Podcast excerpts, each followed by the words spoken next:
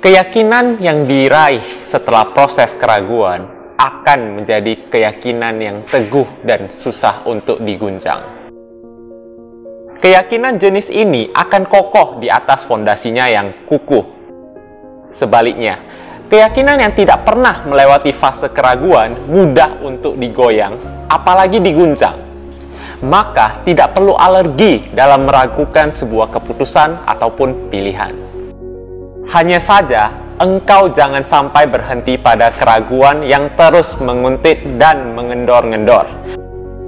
Justru, engkau harus segera menemukan sebuah jawaban yang diperlukan untuk kian mengkokohkan keyakinan.